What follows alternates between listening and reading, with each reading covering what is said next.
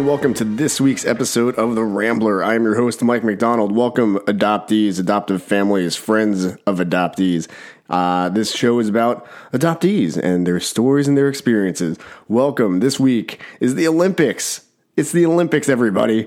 I couldn't be more excited. I love the Olympics. Every 2 years, the Olympics comes around, and I get so pumped. I'm full of energy. I really love it. Like, I love watching the competition. I love watching the opening ceremonies. I love watching all the different events. Of course, I'm rooting for Team USA and secondarily Team Korea because, hey, you got to root for the place that you originated from. I mean, America is in a uniquely peculiar, specific place because we're a nation of immigrants, right? So you can take pride in rooting for Team USA and rooting for your heritage as well, because everybody's got that in America. It's amazing. It's this amazing, like, dual identity thing that I don't know if you consider yourself lucky to have it. I consider myself lucky to have it, that I can have pride in so many nations. I love the Olympics, everything about it. I mean, it's a place, it's a competition on the national stage, on the international stage, where people take pride in their nations in a competitive, beautiful way that is like nonviolent. There's no annotation of war or notes of violence against each other, unless you're watching like judo or boxing. But even then, it's friendly competition. It's not going to be doing any permanent damage, hopefully, to anybody, okay? And it's just amazing. I think it's an amazing celebration of a global community that everybody can get on board with. Oh, God, I love the Olympics. I love the Olympics. Are you guys watching it? Are you watching the Olympics this week? Ah, oh, just fantastic. The opening, not going to lie, watched the opening. Thought it was a little weird. I did watch it the next day. I did not watch it live. We were supposed to go see Suicide Squad, but that didn't pan out. So we stayed in and watched the movie instead. And we just didn't. To be honest, as much as I love the Olympics, I forgot. So luckily, they have it all in this beautiful media digital age that we live in. They have it online, and in the United States, if you're in the United States, they have it on NBC. So we watched it on NBC. They show the same three commercials over and over. But we got through it. I understand that the budget in Rio got cut for the opening ceremonies because, you know, it's not the richest country. There have been financial issues down there, unfortunately. But the opening ceremony was still large. I would say it was at least as big as London's.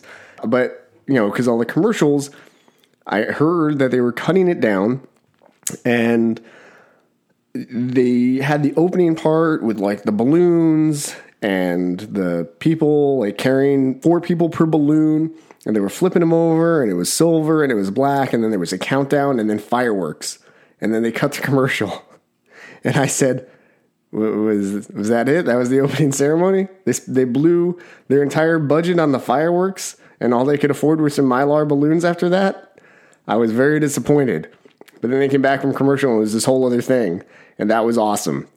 So good job, Rio, on your opening ceremonies. Sorry that I thought that you couldn't afford a bigger opening ceremony, but then you pulled it off. You did the thing. You did the big opening ceremony that everybody loved. I thought it was awesome. I'm very excited for this Olympics. Anyways, enough about my excitement about the Olympics. Today, who is my guest? You're wondering who my guest is after that long thing about the Olympics, the diatribe.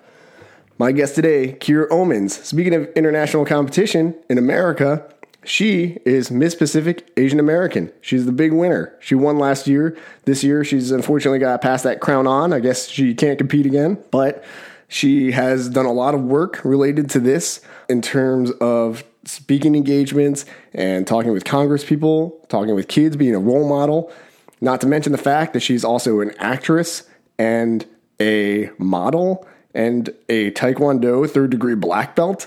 I mean, talking about multi-talented. This is crazy. She's crazy. And she's a fantastic person to talk to. And you know what? Let's just dive right in right now into my conversation with Kira Omans. Enjoy the show. Enjoy.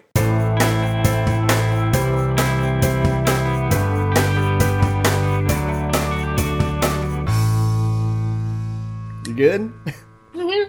I'm good if you're good. Oh, I'm good. Have you been playing the Pokemon Go? No, I haven't. My siblings haven't, like all my friends. I just haven't had a ton of time because I know I'm going to get so into it and that's all I'm going to want to do. And I'm just like, I don't have time yet. So. No, it's all life consuming. So just be prepared. Your friends know. Your family knows. They're already in there. Mm-hmm, catching all the animals, or I don't know what they are. I guess they're animals? Yeah, I guess so. Did you play Pokemon as a kid or anything, or watch the cartoon? I didn't, so I don't have that nostalgia factor, it just seems like fun. It is, yeah. So I don't know, it's just something to do, and yeah, you exercise, you like get out and walk around, but I'm not like, I was never, yeah, I didn't watch the cartoon, or I didn't, there were cards, right? Was it cards, or was it on Game Boy or something?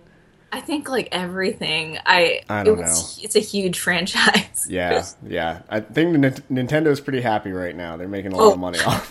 I'm sure it's brilliant. It's so smart. Well, welcome to the show officially. Welcome to the Rambler. My guest for all my listeners today, Kira Omans. I'm pronouncing that correctly? Yeah, you're good. I'm good. I didn't totally mess that up. Good. No, you're great. You live in the DC area? I do. Yes. Excellent. How long have you been there? I have lived here all my life. Oh, yeah? Yes. So raised in D.C. Is it D.C. proper, or are you in, like, Maryland or Virginia or something?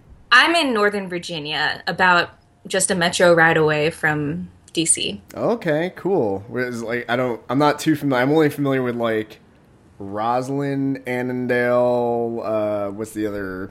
Virginia area over there, Arlington, I guess. I'm from Alexandria, which is Alexandria, yeah. Yes. Okay. yeah, I know. And then yeah, okay. How was it growing up around there? Great. I love being so close to a city. It's really nice. I really like this area too. Yeah. Well, I mean, you stayed there, so yes, that's must true. Be pretty good. Did you? You said you had siblings? I do. I have a younger brother. He was adopted from Korea, and I have a younger sister who's my parents' biological child. Okay. Were you also adopted from Korea? I was adopted from China. From China. Okay. And what part of China were you adopted from? I'm from southern China, around the Guangzhou area. Okay. So I've only talked to a few Chinese adoptees, but that seems like an area that is major for adoption for some reason. Is that true? Yes, that's what I've heard. Do you have a lot of it? Were you and your brother exposed to a lot of adoption-related stuff as kids? Absolutely. My parents always were very open about discussing our adoption, making sure that we were...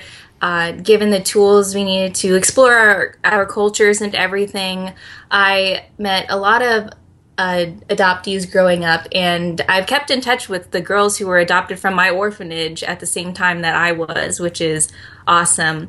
And now as Pacific Miss Asian American, I've been very blessed, and I'm very grateful to meet all the adoptees in the DC area. I've been very thankful. Yeah, that's so awesome. I can't believe you kept in touch with all the other adoptees that you were adopted with. Mm-hmm. That's like really awesome. I don't think it was always like one of those things. I think the agencies always tried to put groups together of parents that were adopting to stay in touch. But usually, from what I hear, that only lasts like a few years or something like that. And then they just, you know, naturally kind of diverge as relationship and life goes on. So it's awesome that you have the opportunity to do that. Yeah, absolutely. We used to have reunions every 4 years. Each year, a different family would host it. That did eventually fade off. But the girls and I, we do have a group Facebook chat and just check in with each other sometimes, which is nice. Yeah, that's awesome. Do they all live in the D.C. area as well? No, we're all over the place. One girl lives in Illinois, another one's in New York, and then I'm in D.C., and we're all over the place. all over the place. Well, that's great that you guys get to keep in touch and everything.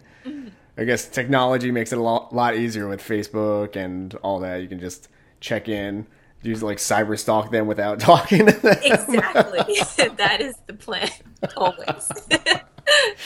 That's awesome. And, so you had mentioned you're Miss Pacific Asian American. Mm-hmm. Is that right? Yes. So how long have you been doing this whole thing? I competed around this time of year, actually, last year. The first round was in June, and there's this whole process. And the finale was in early October last year, and that was when I was crowned. And so I've been doing work this year as the title holder, and I get to pass on the title at the end of September this year. You have to pass it on? You can't, like, compete again and hold on to it as the incumbent? I do get to keep the crown and sash, but no, I get to pass it on to someone else so they will have opportunities. So what kind of work comes with winning this thing? I've done a lot of community outreach. My main platform for the pageant was intercultural understanding, and I was the first adoptee to win this title, so that was a big deal for me and a big deal for the people that I know and representing them in my community. I have given a lot of speeches on intercultural understanding and my story and all of that, and it's also been a launching point for me for my entertainment career because I'm also an actor and a model. That's awesome. So do you have like one planned speech that you kind of repeat over and over, or is it like you change it by the venue, whatever you're at? I do. I make adjustments. It depends. It depends especially if like, oh, I'm talking to children or I'm talking to CEOs and congressmen. It could be children sometimes. Do you interface with a lot of like CEOs and Congress people? Surprisingly, yes. I was not prepared for that. When I'm still in school. I still go to college. I'm only 20 years old. So it was very intimidating at first to go to these events and be pushed in the same room with Harvard graduates and people who have been doing this their whole lives. Mm-hmm. But everyone has always been very supportive and helping me learn and grow. Yeah. It's good to get that experience out of the way early on. Absolutely. Absolutely. So you must be a very good public speaker then. I'm trying. I'm still learning, of course. I'm studying theater and communication at George Mason University. So oh, cool. I just like being able to take what I'm learning in school and being able to just put it into practice right away. Yeah, that's awesome. Is there like a big I don't know the theater scene down in D.C. I did a lot in Jersey and New York, but nice. How is it down? How's it down there? I like it. There are a lot of wonderful theaters in D.C., and I've had a lot of great film opportunities in D.C. and in Baltimore. Mm-hmm. So it's a growing area for sure. Should we watch out for you on like House of Cards? Do they film down there? I don't even know. They must. Yeah, that's a big one right now. Yeah, I bet that, like, what, Veep is the other one, right? Mm-hmm. Did they actually film in D.C. too? I don't think they were in D.C. I think they were in more of the Richmond area. I could be wrong. I'm not as familiar with Veep. Got me. I'm sure you're more familiar. And The Americans is the other show that I watched that's in that area. So, how'd you start getting into theater and all that? Is that just a passion that you've always had? I got into theater in high school. I went to Governor's School for theater my junior year, and I think that a part of me has always wanted to do that. I remember when I was a child and just watching TV shows and things like that, and there's so little Asian representation in movies and TV, and I would get so excited when I saw someone on TV that looked like me. Like Mulan was my jam. It still is. And I would rewatch that movie so many times. And I mean, she's a great role model. I mean, she saved China, but she was the primary one, you know? Mm-hmm. So the more that I got into theater, the more that I began to realize, yes, this is something I'm very, very passionate about. I love the art form. I just love it so much. I love doing it, and I'll continue to do it forever. But now it's also about creating a larger presence for Asian Americans, and that's a cause that's very close to me. Sure, yeah. Was there anybody else on TV or the movies that you aspired to be other than Mulan? I mean, I love Ming-Na Wen. She's a great actress. That's a good question. Recently I have been watching Fresh Off the Boat with Constance Wu and Bill Park, and I think that they're great actors. I recently met Hudson Yang when he came to DC. Oh yeah, I saw that picture. That was very cool. Yes, it was. What was he doing in DC? I believe he was here for a. I know he met President Obama. I don't remember the exact name of the event, but it was very important, clearly. And we were we were having a viewing party for his episode that was airing that week. That's awesome. Mm-hmm. So you got invited to the viewing party as like the crown winner for this past year? Yes, and also because I knew a few people who were running the event, I was involved with the Asian American Film Festival. Oh, yeah. Cool. That's awesome. I think that's going on pretty soon. Well, the International Film Festival is happening in New York pretty soon. Yes. I have to go through the list and see what movies I want to watch. I know just through KoreanAmericanStory.org, they were bidding on, for donations to be producers in their upcoming short film series. Oh. So I will be an executive producer or just a producer. I don't know which. I don't know the difference. Excellent. Either way. Some kind of producer on one of these short films. Excellent. Wow. Yeah. No, I encourage all the listeners and you too to check out some of their stuff online. I forget what the production company's name is. It's like Sparrow Films or something like that. But if you just go to KoreanAmericanStory.org, they have the pretty interesting films on there that are really cool. The only one that they don't have that is actually my favorite is one called Call Taxi, because they're entering into all these film festivals and trying to get some awards and stuff for it. So we'll see how that goes. Do you have any that you want to shout out that are particularly cool to you from the film festival? I mean, there were a lot of good ones. I don't know if I could just pick one, but I know that on their website, apafilm.com, you can see a massive list of amazing films. Did you get into Thank you for telling me about that. More, we can all support each other. That's as we should be doing. Mm-hmm. I agree. Yeah, I think because I want to suggest to them, because they're a very inclusive organization as far as Korean Americans go, and I was like, oh, well, it's cool because they're. Most of their stories that take place right now all happen in Flushing, New York, which is, just one of the centers for Asian Americans in New York City. So they all take place there, but they're all kind of like immigrant or 1.5 or second generation stories. And there aren't really any stories about adoptees or anything yet. And I'm like, oh, this would be, I think, an interesting storyline, but, I don't have any like plot lines or anything in my head. I'm like, oh, yeah, this would be cool for you to do, but... It'd be interesting. Have you ever thought about producing or writing anything, or is it just modeling and acting right now that you're focusing on?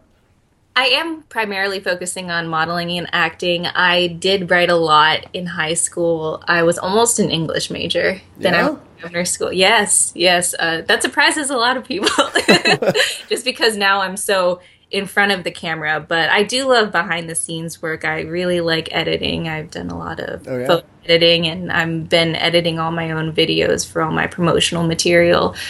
And so I could definitely see myself doing something like that down the road after I'm past my prime. Oh, no. Come on. What did you used to write about in high school? I would write a lot of fiction, a lot of short stories and novels and things like that. I took a playwriting class recently as part of my degree, and I fell in love with it again. I've written some comedic autobiographical essays, so I do a lot of different kinds of writing. I do like writing short scripts. Yeah. Mm-hmm. Do you have any particular project or story that like really hung on to you that when you look back you're like, oh man, that was a really good one? I mean, more so when I would write adventure action kind of stories. Those are the movies that I like to be in as well. Mostly because my martial arts training and everything. But yeah, I don't know if there's any one particular concept, but I look back at some of the action scenes that I've written and I'm like, I should get back into that. But what kind of action stuff did you write? That sounds awesome. I mean, I want to hear the storylines. Oh, no. Hear the plots. These are like middle school, high school characters. Oh, no, that's totally cool. In middle school, I was writing like Scream 4 or something stupid. I was writing like all kinds of horror movies, like dumb stuff like that. Oh, man, I wish I could watch more horror movies. You get too scared?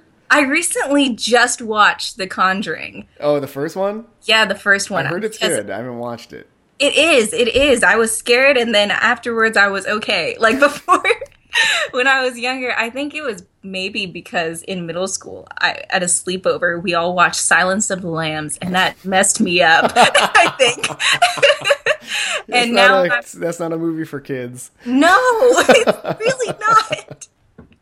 And, I mean, after watching The Conjuring, I was like, okay, maybe I can do this horror movie thing. I've never been able to in the past, but maybe. Are you like trying to get back into it now? Are you like trying to see horror movies more often? Not actively, but if I'm hanging out with friends and someone suggests a horror movie, I'm not going to be like, no, we cannot. Is that how you were before this? Since Silence of the Lambs up through The Conjuring, you were like, no, we're not going to watch that. Low-key, yes. I'm like, guys, I can't. You tried to play it off. You're like, let's go watch an action movie with a lot of martial arts instead. Yeah, exactly. Ming-Na Wen's in this new one. Yeah, exactly. Love her, guys. Support. Yeah. So are you into like Agents of S.H.I.E.L.D. then? Ming-Na Wen kicking ass and taking names on that show? I do like that show. I mean, I'm also a big Game of Thrones fan, and it's like that. Yep. Very few Asians in Game of Thrones. I feel like they hit most other cultures except Asians. I know. Oh my! Despite my love for Game of Thrones. Yes. So you're a big like GOT fan? I was just because they just announced the update today. I don't know if you read that next season will be later than it usually is. I did read that. And it will only be 7 episodes long. Oh my goodness. So as much as I am a fan of Game of Thrones, I don't have HBO, so I'm not caught up, and it is a struggle. You're not caught up? No. What? No spoilers. What episode are you up to? I finished season 5, and I still haven't seen season 6. I need to sit down and just watch it, but... You do. I know. How do you not have HBO? You better get on your parents. It's a problem. How did you watch the other seasons? I got the DVDs eventually, or I'd go to a friend's house who had HBO. That's fair. There's got to be somebody. Are you pretty active in ALDC down there in the Adoption Links DC group?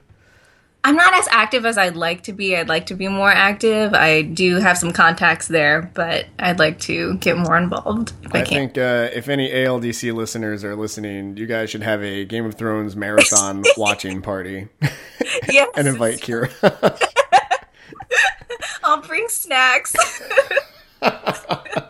And then you can give one of your scripted speeches about how, all of these, I don't know, what are your speeches about? What happens when you go to these different events?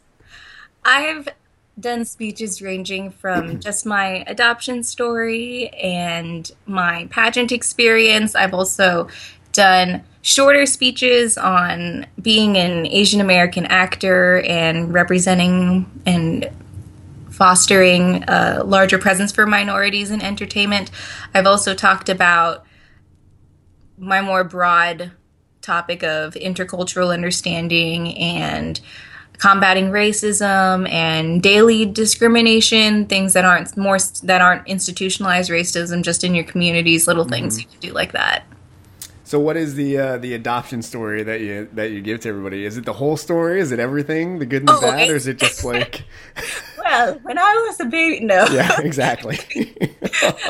It's mainly just how I was. For me, I know every story is different. Every adoptee has different views on their past and everything. I was adopted when I was 10 months old. But I was put into the orphanage when I was 7 months old. Okay. So I So I do know that my birth parents had tried to keep me for 7 months. Mm-hmm. And then my parents came from the United States to come get me.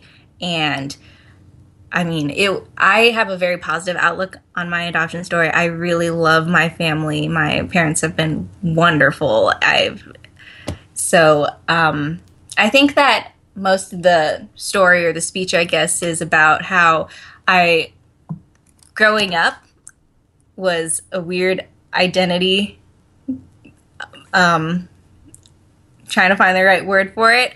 But as a lot of people that I've talked to, it's kind of like a weird fusion of identities, I guess, where I don't feel Asian enough to fit in with people who were raised by Asian parents, but I don't look American enough to fit in with all of my peers. And so recently, actually, this has been something that I've grown to love and embrace, and just everything that has made me different has allowed me to make my biggest contributions to my community and to help inspire younger generations and even just people I know in daily life and in my communities. So. That's the speech? That's like a synopsis. The short paragraph. It's my paragraph. I took out a lot of the parts where I spew inspirational messages at you. What kind of inspirational messages do you have? I want the show to be inspirational. This episode is going to be very inspirational. Just Kira spewing quotes and everything. Just a lot of. Are they your own quotes, or are they like Gandhi quotes that you like stole? Sometimes a mix, you know. Sometimes I like to borrow, but lots of Martin Luther King's quotes. Those are good. Yeah. Recently. Mm-hmm. But a lot of things, especially when I'm talking to younger teenagers, like my siblings' ages, it's a lot about just learning to love yourself and accept yourself for how you are. And again, like I said, viewing your differences as a contribution instead of scrutinizing them as something that makes you different from other people and viewing that as a bad thing. I think that it's just so important for everyone to learn and grow together, and that just because someone's different than you doesn't mean they're superior or inferior to you. It's an opportunity to learn and grow. And you only learn and grow when you're presented with something new and different. So I agree with all those things. Why do you want to cut those out of the show here? Come on. Try and deprive me of inspiration. How did you come to settle on these views and the inspirational quotes that you eschew to the younger audiences, and hopefully to some Congress people too? I would hope. They probably need the same things in this environment. I mean, is that something that you? How did you settle on that as your platform? I guess I would say. I think that through my pageant journey, and then also just my life and personal journey, I've just learned that once you just take it easy on yourself and you accept yourself and learn to figure out what's unique about you and how you can use that to your benefit in personal and professional life, I just have become so much happier. I've become just such a more upbeat person, and I just know that I mean, I'm also a teacher. I teach a lot of young children of all different races and different subjects in acting and dancing and martial arts and just anything I can do. I love my students so much, and anything that I can do to make their lives easier I will do it. So I think that it probably started from when I'm just in class and one of my kids will have a problem. They'll just need to talk it out, and sometimes it just goes back to like, be confident in yourself, be confident, be compassionate, care about yourself, care about other people. I also think that my acting has given me much more empathy for other people, because when you're stepping into a role, you have to understand their choices, even if you don't agree with them. Understanding them, being able to portray everything realistically and respectfully has helped me easily be able to, not easily always, but helped me be more open-minded and look at things from another person's perspective. Yeah. Did you used to, before coming to these realizations about inclusiveness and accepting other people and everything, did you used to get down on yourself about those things? Or did you ever get, like, bullied and stuff like that about being different and it just got you down? I did. I was bullied when I was in elementary school. So was my brother, because, I mean, we were Asian people, would, like, pull their eyes back. So they were, like, all thin, like... people think Asian eyes are, or that's the notion for some reason. Like, that's not even creative. Like, yeah, it's hacky. Yeah, exactly. Tacky bully. But I mean, like, that kind of stuff, it gets to you, especially when you're a child. That's something that will always stay with me. And I mean, kids can be very cruel. They can find anything to bully someone else about to make themselves feel better. But in the end, it's just a vicious circle, really. yeah, it's true. And, you know, some things that I bring out when I talk to people about bullying or anything like that is usually going with the empathy thing. Like, maybe there's something that's happening in their lives that's making them act out like this. Is, you know, maybe they're a bully because that's what they see at home, or maybe there's some other situation going on with them that's forcing them to lash out in some negative way that's affecting you. But you know, maybe their behavior is driven by something else. Mm-hmm. Mm-hmm. And I mean, it's, when I was younger, I was so quiet. I would never speak in class. I think that anyone from my elementary, middle school would be alarmed to see the kind of work that I'm doing. They're like, this is not the same person. But once you learn to accept yourself and use your voice for good, then I just think you'll be much, much happier. Be like Mulan. Save China. Befriend a dragon named, his name was Mushu, right? Or something. Yeah, he was great. You mentioned you do martial arts as well? Uh-huh. That is crazy. You are, like, crazy busy right now. I am. And you dance too. I do, yes. So you're very coordinated. Thank you.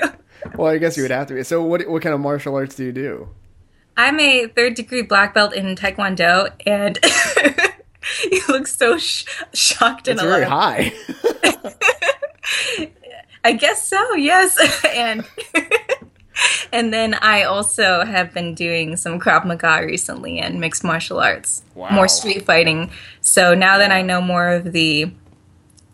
like the traditional styles of fighting and the technique, now I'm utilizing those in more everyday kind of self-defense situations. Wow. So you must have been doing this for a while. Taekwondo. So did your brother also do Taekwondo? Did you guys do it together? We did. All of my siblings. We all did it together. How long are you the only one that still does it? Yes. I'm the only one who's still as into it, I think. Are they all, like, third-degree black belts, just a whole family of ass-kickers? Yes, exactly. My brother and sister are both second-degree black belts. Oh, wow. Yes, so they also kept with it for a while. I think that while I'm not sure if I'll continue to go fourth degree or anything, though I could. Once you're fourth degree, you are a master. So I could become Master Kira Omans, but it is a lot of training. It is a lot of work. But yeah, I think that I've more branched off into the Krav Maga, and they were like, cool, this is cool. I can say I'm a second degree black belt forever. I started when I was in first grade though, so yes, a long time, and I've been dancing since I was 4. Wow. So what kind of dancing do you do? Primarily Chinese folk dance, though there are a lot of parallels between that and ballet. And I also have done jazz and a lot of hip-hop recently. Cool. Yeah. So you got started with Chinese folk dance? I did, yes. Was that your choice, or did your parents kind of push you in that direction? Well, I mean, I was 4, so I was down for anything. But yeah, no, I loved it as a child. My mom there was a recording of my dance troupe doing all these different types of dances. And I think that I was in kindergarten. I would make my mom play that for me after school every day, and I would just try and dance along with it. And I mean, I still do it. I've stuck with it all these years. It's the primary way that I've connected with my Chinese culture, actually, which has been great because we perform at a lot of different important events in DC and along the East Coast. We have been invited to perform in England and in Taiwan and everything. And so all these cultural events are so, so great. That's awesome. So you've gotten a lot of opportunity out of that. Mm-hmm. Would you say you had more opportunity out of the dance aspect or the martial arts aspect or the acting or the pageantry or the modeling? They all kind of go together. Or the teaching. I know, I'm crazy. Yeah, you sound very busy. I mean, I was pretty busy you said you're 20? Mm-hmm. Yeah, I was pretty busy as a 20-year-old, but definitely not doing any of that stuff. That's awesome. So, wow, yeah. So you're still dancing then, too? Yes. Are you involved with that at school at all, at George Mason, too, or is it just kind of off to the side as well? It's mostly off to the side. I have performed at George Mason a couple times, and last year they invited me to choreograph a dance, and so me and a couple of other girls did a performance for Chinese New Year, and we were invited to perform at a couple other venues, which was neat. That's awesome. Are you usually the only adoptee in all those groups too? I think they're... No, not necessarily. There are a few girls from my primary dance troupe who are adopted. Oh, yeah? Mm-hmm. Do you guys, like, share a bond over that? Do you have your own special group that you can, like, kind of click into when you're there? I mean, or is it just more of like, hey, what's up? Not at the expense of the other girls. We're not just like, well, we're adopted. So. You all stay away. Adoptee corner. I mean, I'm definitely a resource for them. Even the girls who are much younger than me, who I've watched grow up. Now they're teenagers, and they'll sometimes just be like, "Hey, Kira, I want to talk to you about a thing." So I'm like, "Yes, I will talk." And I mean, I've talked to a lot of parents as well. Okay.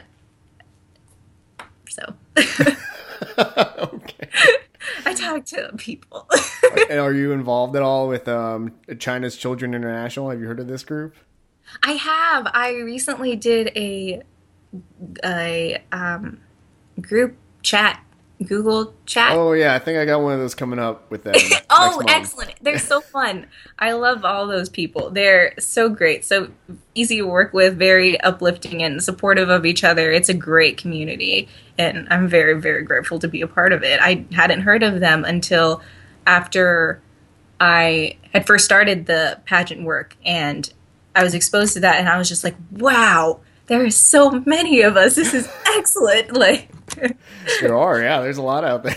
It's great. It's great. I think it's up to like 150,000 or something is the latest stat that I heard. Wow. Yeah. It's a lie. I mean, you guys have really caught up to the Koreans in terms of numbers. Yes. No, not a competition. I know. Yeah, no kidding. I didn't say that meaning for it to be like competitive. Like, we gotta have more adoptions than you. No. I don't think anybody's vying for that title. And then when did you start getting involved in the pageant work? That was just this past year? You just started doing it and I had never done won first off? I have never done a pageant before in my life. This is my first time. Really? So what got you interested in that? My dance teacher had, as soon as I had turned 17, because that's the youngest you can be to compete, as soon as I turned 17, my dance teacher was encouraging me to do this. She would comment on some of my prom pictures, just like, ooh, pageant dress, ?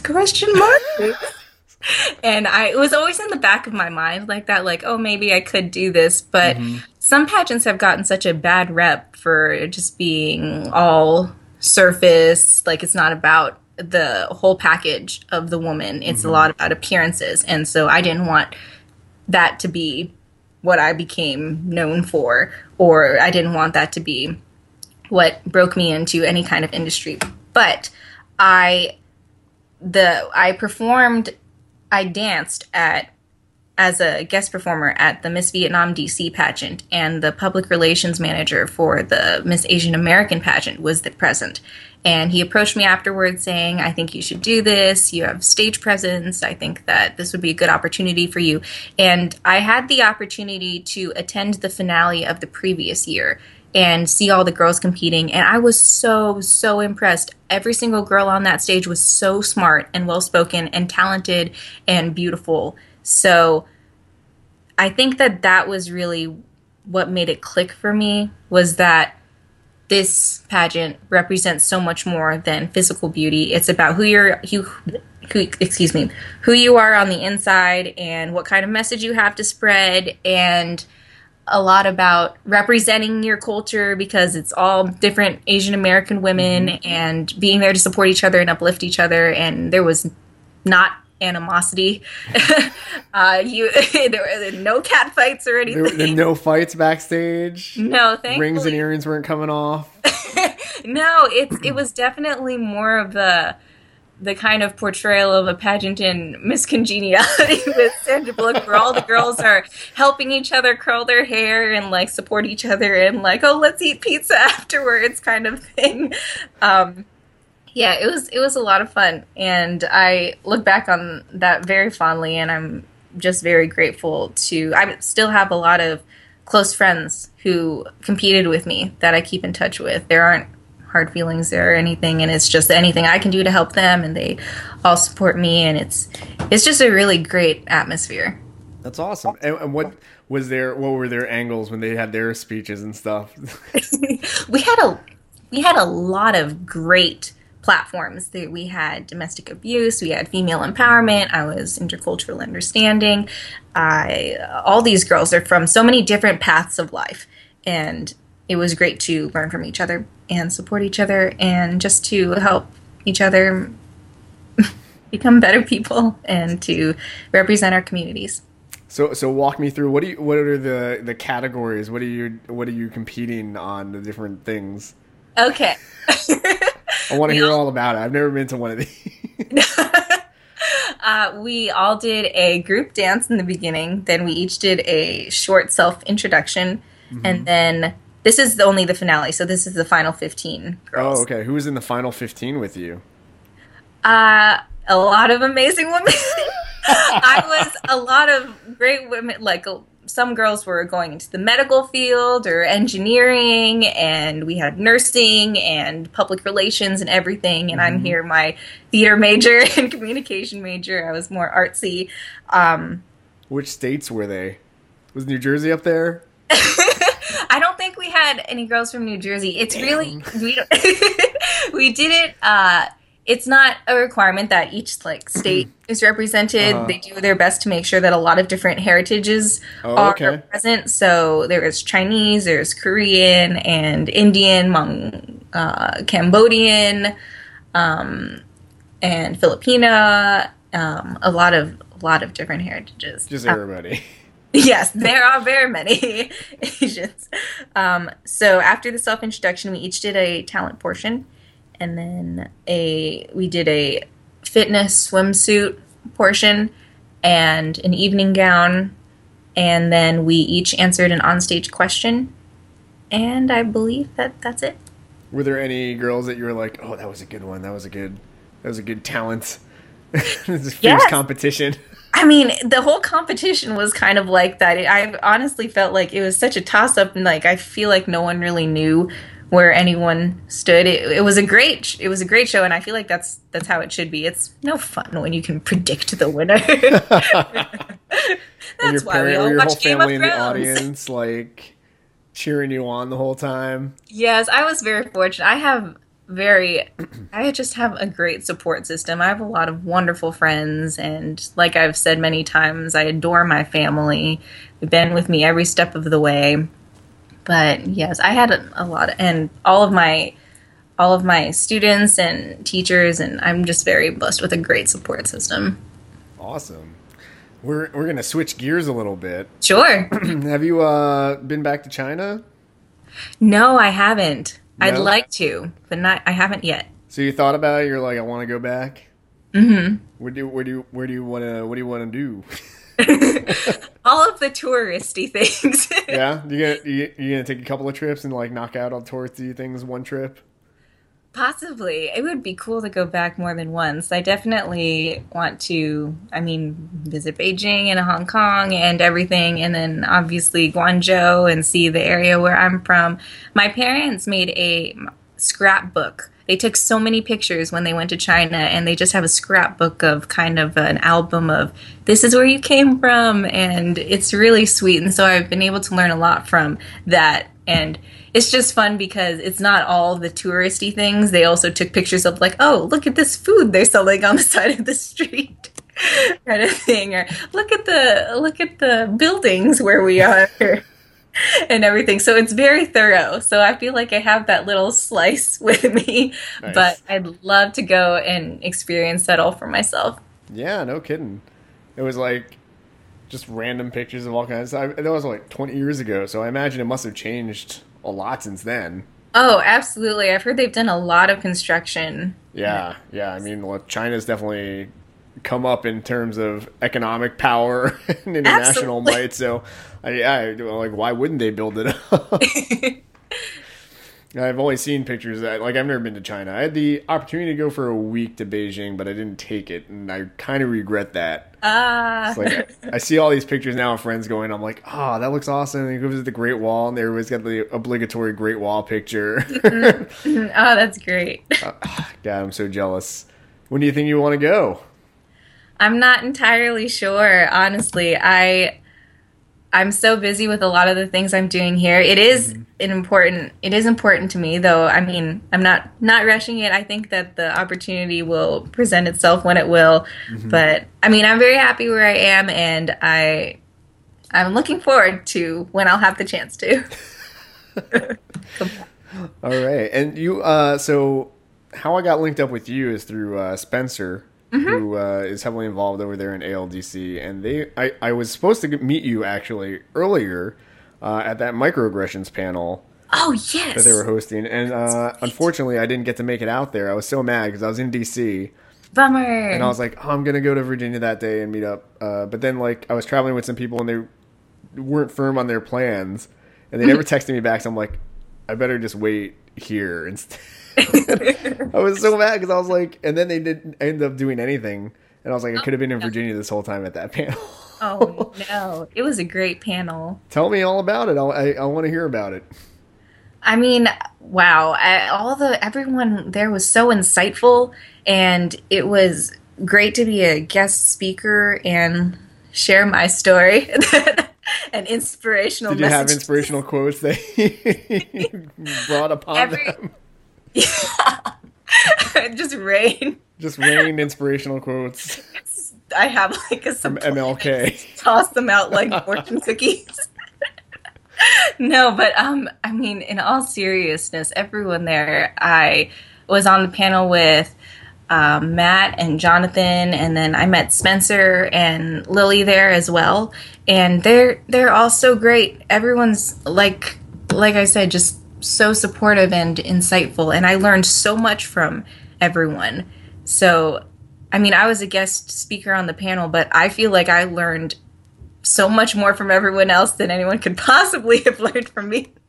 It was a great environment, just very open and honest and respectful, and discussing real issues that we face in our daily lives and just little things we can do to make them better, whether that's changing our mindset in the moment, or because most of the times things happen and then you think about it later and you're like, oh, I should have said this. I should have said this. Better equipping yourself to prepare for situations that catch you off guard, while also keeping a positive mindset and maintaining confidence in yourself. Well, like what? Give me some examples. I want to hear the example. I know I'm trying to think of one example. Trying to think of a specific scenario that we had gone over. Let's start at the beginning. Did they define microaggression? Yes. I'm not going to be able to word it as eloquently as that's okay off the cuff here, but just little comments that don't always stem from malice, but maybe from a little bit of ignorance about someone's situation, like, oh, you were adopted, and then all of a sudden they think that's an invitation to just delve super deep into your personal life. Like, a lot of people had been faced with situations where people were asking questions and they didn't particularly feel like answering them. Mm-hmm. Or situations where someone... One of the big things was when people are asked, where are you from? No, where are you actually from? Oh, yeah. Situations. Mm-hmm. And, I mean, again, not that does not always stem from a place of malice, but it is bothersome to some people because, mm-hmm. like, oh, that's the first thing you notice about me, and you're not interested in anything else other than that I'm from America, I'm here. But just... thinking about how I think that one of the solutions people were saying was just finding common ground with people. If you don't feel comfortable talking about something, you don't have to, and you don't always have to make that a time to learn a lesson, time to educate you. It's not like that. You don't want to lay the verbal smackdown every engagement that you have with a human being. Exactly. Just... to having that empathy, being able to be empathetic to others and help other people be able to speak to you and have empathy for you in your situation. Mm-hmm. So, and again, you don't always have to make it about a life lesson. Like you don't have to make that into an opportunity to, like, I'm going to change you. But I mean, if someone asks about, like, your adoption story and you don't want to delve into that, it's a very personal piece of your identity. Yeah. You can just say, oh, you'll have to buy me a drink if you want me to sit down and talk about that. But don't do that because you're 20. Yes, not for me. I can't say that. I'm underage. Yes, exactly.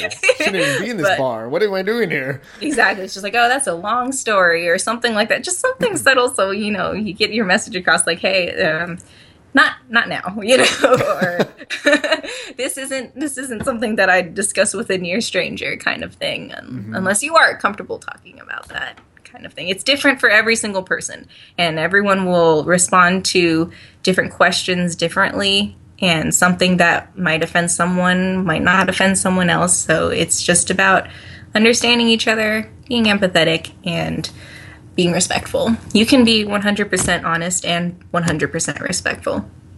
That is true. What else did you learn there from the other panelists?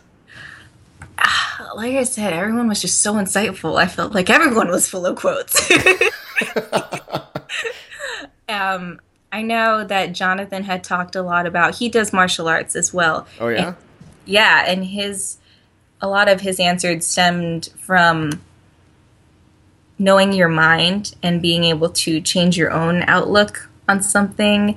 And while it may have offended you at first, like taking a positive spin, calming yourself. And I mean, a lot of wonderful, wonderful things were said. I know that Matt talked a lot about very applicable situations. Like he was the one who was saying, like, oh, like just make a joke out of it. You don't have to like condemn anyone, because it, like, we all talked about how a lot of times microaggressions don't come from a place of wanting to be cruel to someone. It's just something that people don't necessarily understand, and so it was just such an insightful panel. I met a lot of amazing people, and again, a lot of Korean adoptees that I had not been connected with before, and now I am, and it's fantastic. And now you're on the show. Yes, that's true. That's true. Now I get to meet you. Yes. And I'm sure that many other people will be contacting you after this for other inspirational quotes. You should just have a page of Kira Omans' inspirational quotes. Oh, I'm full of them. Do you have like a go-to list? Sick. Like, do you have a book that you're like, oh, what's the one today? I am that kind of person who would just, like, have a calendar, like, over my nose. Oh, yeah. Here comes the sun, like. The quote of the day. Here exactly. It is. I mean, yeah. Oh, man. Well, is there anything else that you're working on right now that you want to kind of promote out there other than handing the crown and sash off to the next Miss Pacific Asian American? Mm-hmm, sure. I am in a musical right now in DC as part of the Capitol Fringe Festival. It's called Dark Times at Grimesville High, and I'm having a blast on it. We've had 3 shows so far with great crowds and positive reception, and it's a hilarious show. It's a dark comedy and it's a musical. I never thought I would do a musical. Why not? You already got the acting and the dancing down. You sing too? Not as much as I should. I do. I never thought it was enough to be able to sing competitively to get into an ensemble as such talented ensemble as the one that I'm in right now, but I'm very grateful for it. I'm still working on it. I can sing. I can harmonize. Did you do that in high school too? Did you do like chorus or anything? No, I did not. Just theater. I did not. Right. It was primarily theater and dance, but now I'm getting back into singing and I'm having a blast, and it's a great show. I love it. Awesome. I love everyone involved in it. What else is going on in the future? Just getting ready for, what, junior year of college? Senior year, my last one. You're a senior already? Mm-hmm. At 20? Mm-hmm. Man, you are a young senior. I am, yes. I am. I don't turn 21 until September. Oh, okay. Yeah, so it's coming up. It is. But... And you're going to be finishing up at George Mason, and then what? You're going to be unleashed upon the world and... doing theater and what? Yes, and I've been doing a lot of nonprofit work recently. I'm now the spokesperson for Devotion to Children, and I also became a representative with World Health Ambassadors, and these are all through appearances that I made as Pacific Miss Asian American, all the networking opportunities that I've had. And I've always wanted to work with nonprofits. It feeds my soul. And using just this position as a spokesperson to fuel the causes that I'm passionate about. And I've also been a guest reporter for a Saigon Broadcasting Television Network and invited to do a couple celebrity interviews for them, which has been cool. Awesome. My most recent one was with some of the stars from 13 Hours, which was a Michael Bay Paramount Pictures film, story of Benghazi. So that was... amazing. So yes, I'll be unleashed on the world acting and speaking about important like world issues and interviewing people. Well, why don't you tell me a little bit about each one of those nonprofits that you had just mentioned? Just a short little bit on each one of those. Sure. Devotion to Children is geared towards families with children who are under the age of 6, and we help provide high quality healthcare and educational opportunities just so that these families under the poverty line can have the same opportunities to help their children. It's a beautiful organization started by Rosemary Tranlauer, and she has been such a mentor for me, and she's such an inspirational woman. Her story is incredible, how she came over from Vietnam as a single mother with raising 2 children and got on her feet, and she's just so well established now, and she's such an inspiration. I also have I mentioned World Health Ambassadors, and they do a lot of mission trips and trips to help poverty-stricken countries and just helping provide healthcare services, and it's just both are truly worthy causes, and I'm very, very thankful and passionate to be involved with both of them. Awesome. What do you plan on doing after school's over? Hopefully just continue what I'm doing now with the acting and the modeling, and with continuing to work with the nonprofits. I plan to stay in this area for a little bit, possibly move to a bigger city if I get some cool opportunities acting wise, but hopefully just continue what I'm doing now. Yeah. Well, you plan on moving east or west, I guess, or north, I should say, from you. Yes, that's true. I'm honestly not sure. I know that a lot of the films and TV work that I want to get involved with is out in LA. Mm-hmm. So I do like DC. I've been to New York. I like New York. Even moving to Atlanta would be great. There's a lot of film work there as well. So I'm really not sure where I'd like to end up yet. I think a lot of it's going to depend on opportunities and what kind of network I have in these places, because I definitely would not want to just pick up and go to a city where I know no one, I know nothing about the city. Yes. That would be a little bit scary. I have been to New York before. I like it. There are great opportunities there, but I mean, I also have a great network of people here, so I guess we'll see. Well, you're always welcome to come up to New York, and we have a great organization at AKA. You could help out. Oh, thank you. Excellent. Great. And right. There is a theater scene, so I hear, in New York. I don't know if you've heard of it. It's very small. It's quaint. Maybe. Yeah, a little bit. We could hook you up with Jenna Ushkowitz. Maybe she could help you out. And I think she used to be bi-coastal. She lived in LA for a while, so maybe she has some contacts out there for you. Oh, she's very cool. Yeah, she's very down to earth. I did a panel with her at the NYU, and she's really cool. Awesome. Where can people find you online in the interweb world? I'm all across social media. I primarily use Facebook. My URL is facebook.com/KiraEmilyOmans. So KiraEmilyomans. I can spell. I hope your name, yeah. Yes. I don't know if I've ever spelled it out like that in a really long time. But I know this is a podcast. It is. And then also I'm online. I have my website at KiraOmans.com. I'm also on Twitter and Instagram at KiraOmans. No spaces, no caps, just that. So yes, please connect with me. I love hearing from people. All right. Well, thank you for coming on the show. Thank you for taking the time out of your extremely busy schedule and life to thank you so much for having me. This has been so much fun. Oh, I agree. Thank you so much. It was great talking with you. You too. Thank you. All right. Bye.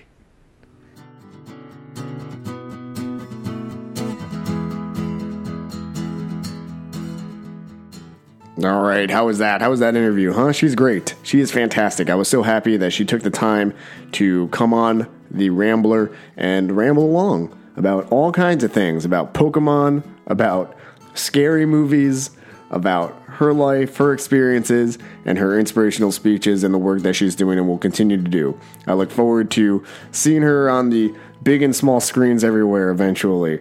Maybe on Agents of S.H.I.E.L.D. You don't know. You don't know. Maybe she'll be doing all kinds of stuff. Listen, you can go check out her Facebook page at facebook.com/KiraEmilyOmans. That's KiraEmilyomans. After facebook.com and the /. You know how Facebook and HTTP works and hypertext link addresses or whatever. You know how to do that, okay? You're smarter than I am. But that's the address, facebook.com/KiraEmilyOmans, and you can like her page and keep up with her, the 2015 Pacific Miss Asian American. Go like her page. Check it out. Anyways, go watch the Olympics. Enjoy your week. Enjoy, hopefully, a whole week of peaceful competition where we can all just celebrate in a glorious, unified, global spirit that brings us all together in the best way possible. I love it. I love the Olympics. I hope you guys do too. I hope you guys have a great week. I'm going to go mow the lawn, watch some judo maybe, and eat my way through Queens. That's the plan today. Eat my way through Queens. I don't know what you guys are doing, but I hope that you're doing something as glorious as all those things, because that's what life is about, everybody. Enjoying the time that you have on this earth, as short as it is, with the people that you love, in a great spirit. I don't know. I'm trying to wax poetic, but I'm not very good at that. Listen, I'm just going to do my regular thing. You can always email me at therambleradhd@gmail.com if you would like to drop me a line, if you are interested in doing an interview or having a conversation with me, or if you just want to send a message of encouragement and say, hey, the show's awesome, I really like it. And if you do really like it, I highly encourage you to rate it on iTunes. Go leave a review. Leave a nice 5-star review in the podcast section, and you could leave a little short sentence or two that says, like, this guy changed my life. I'm so happy to hear all these different stories about adoptees and their voices, and they finally have a platform to speak about these issues. You know, something like that. And I'm not putting words in your mouth. I'm not going to put words in your mouth, okay? But something like that. You can always find me on Twitter at The Rambler ADHD, and I'm also on Facebook. That was the other one I was going to say, is Facebook. Facebook.com/TheRamblerADHD. You can find me there, like my page. You can message me there. You can write on the visitor part. You can also check out upcoming events. Oh, upcoming events. That's something I got to talk to you guys about. I have an upcoming event. Let's check out what it is. It is on August 11th, Thursday, and it is going to be my live conversation with China's Children International from 7 p.m. until it's done. Probably 9 o'clock, 8:30. I don't know. I don't know how long I'm going to be talking. You guys know I can talk for a very long time. But that is what I'm going to be doing. It's going to be a live Google Hangout. I believe there's a way to make that happen somehow, live stream to YouTube or whatever, and you guys are going to be able to tune in. I will tweet out and put on my Facebook page more details when available. More details, okay? And that's about it, I guess, this week. Music is provided by The Bell at Needle Drop Records and A Collective Effort. And you can go to their SoundCloud page. Just go to soundcloud.com and search for A Collective Effort Music, and their page will pop up, and you can listen to all their songs. Also sampled a little bit this week from John Williams, the great John Williams, great composer. And he provided me, personally, with the Olympic theme, which you listened to in the beginning. And, of course, we have a little bit of Muse here up at the end from the last London Olympics theme song, which I hope you guys will enjoy. With that, I hope you guys have a great week, and hopefully you will tune in to the live Google Hangout later this week on Thursday, and to the show next week with my interview with Sally Spickard. Speaking of the Olympics, Sally Spickard, you guys can check her out. She's an equestrian, so get ready for that. Horses, horse talk. BoJack Horseman, go watch it on Netflix. It's fantastic. All right, I'll let Muse play you out. The soothing sounds of Muse. Enjoy your week. Enjoy the Olympics. And enjoy your life. I will talk to you guys next week. Peace out.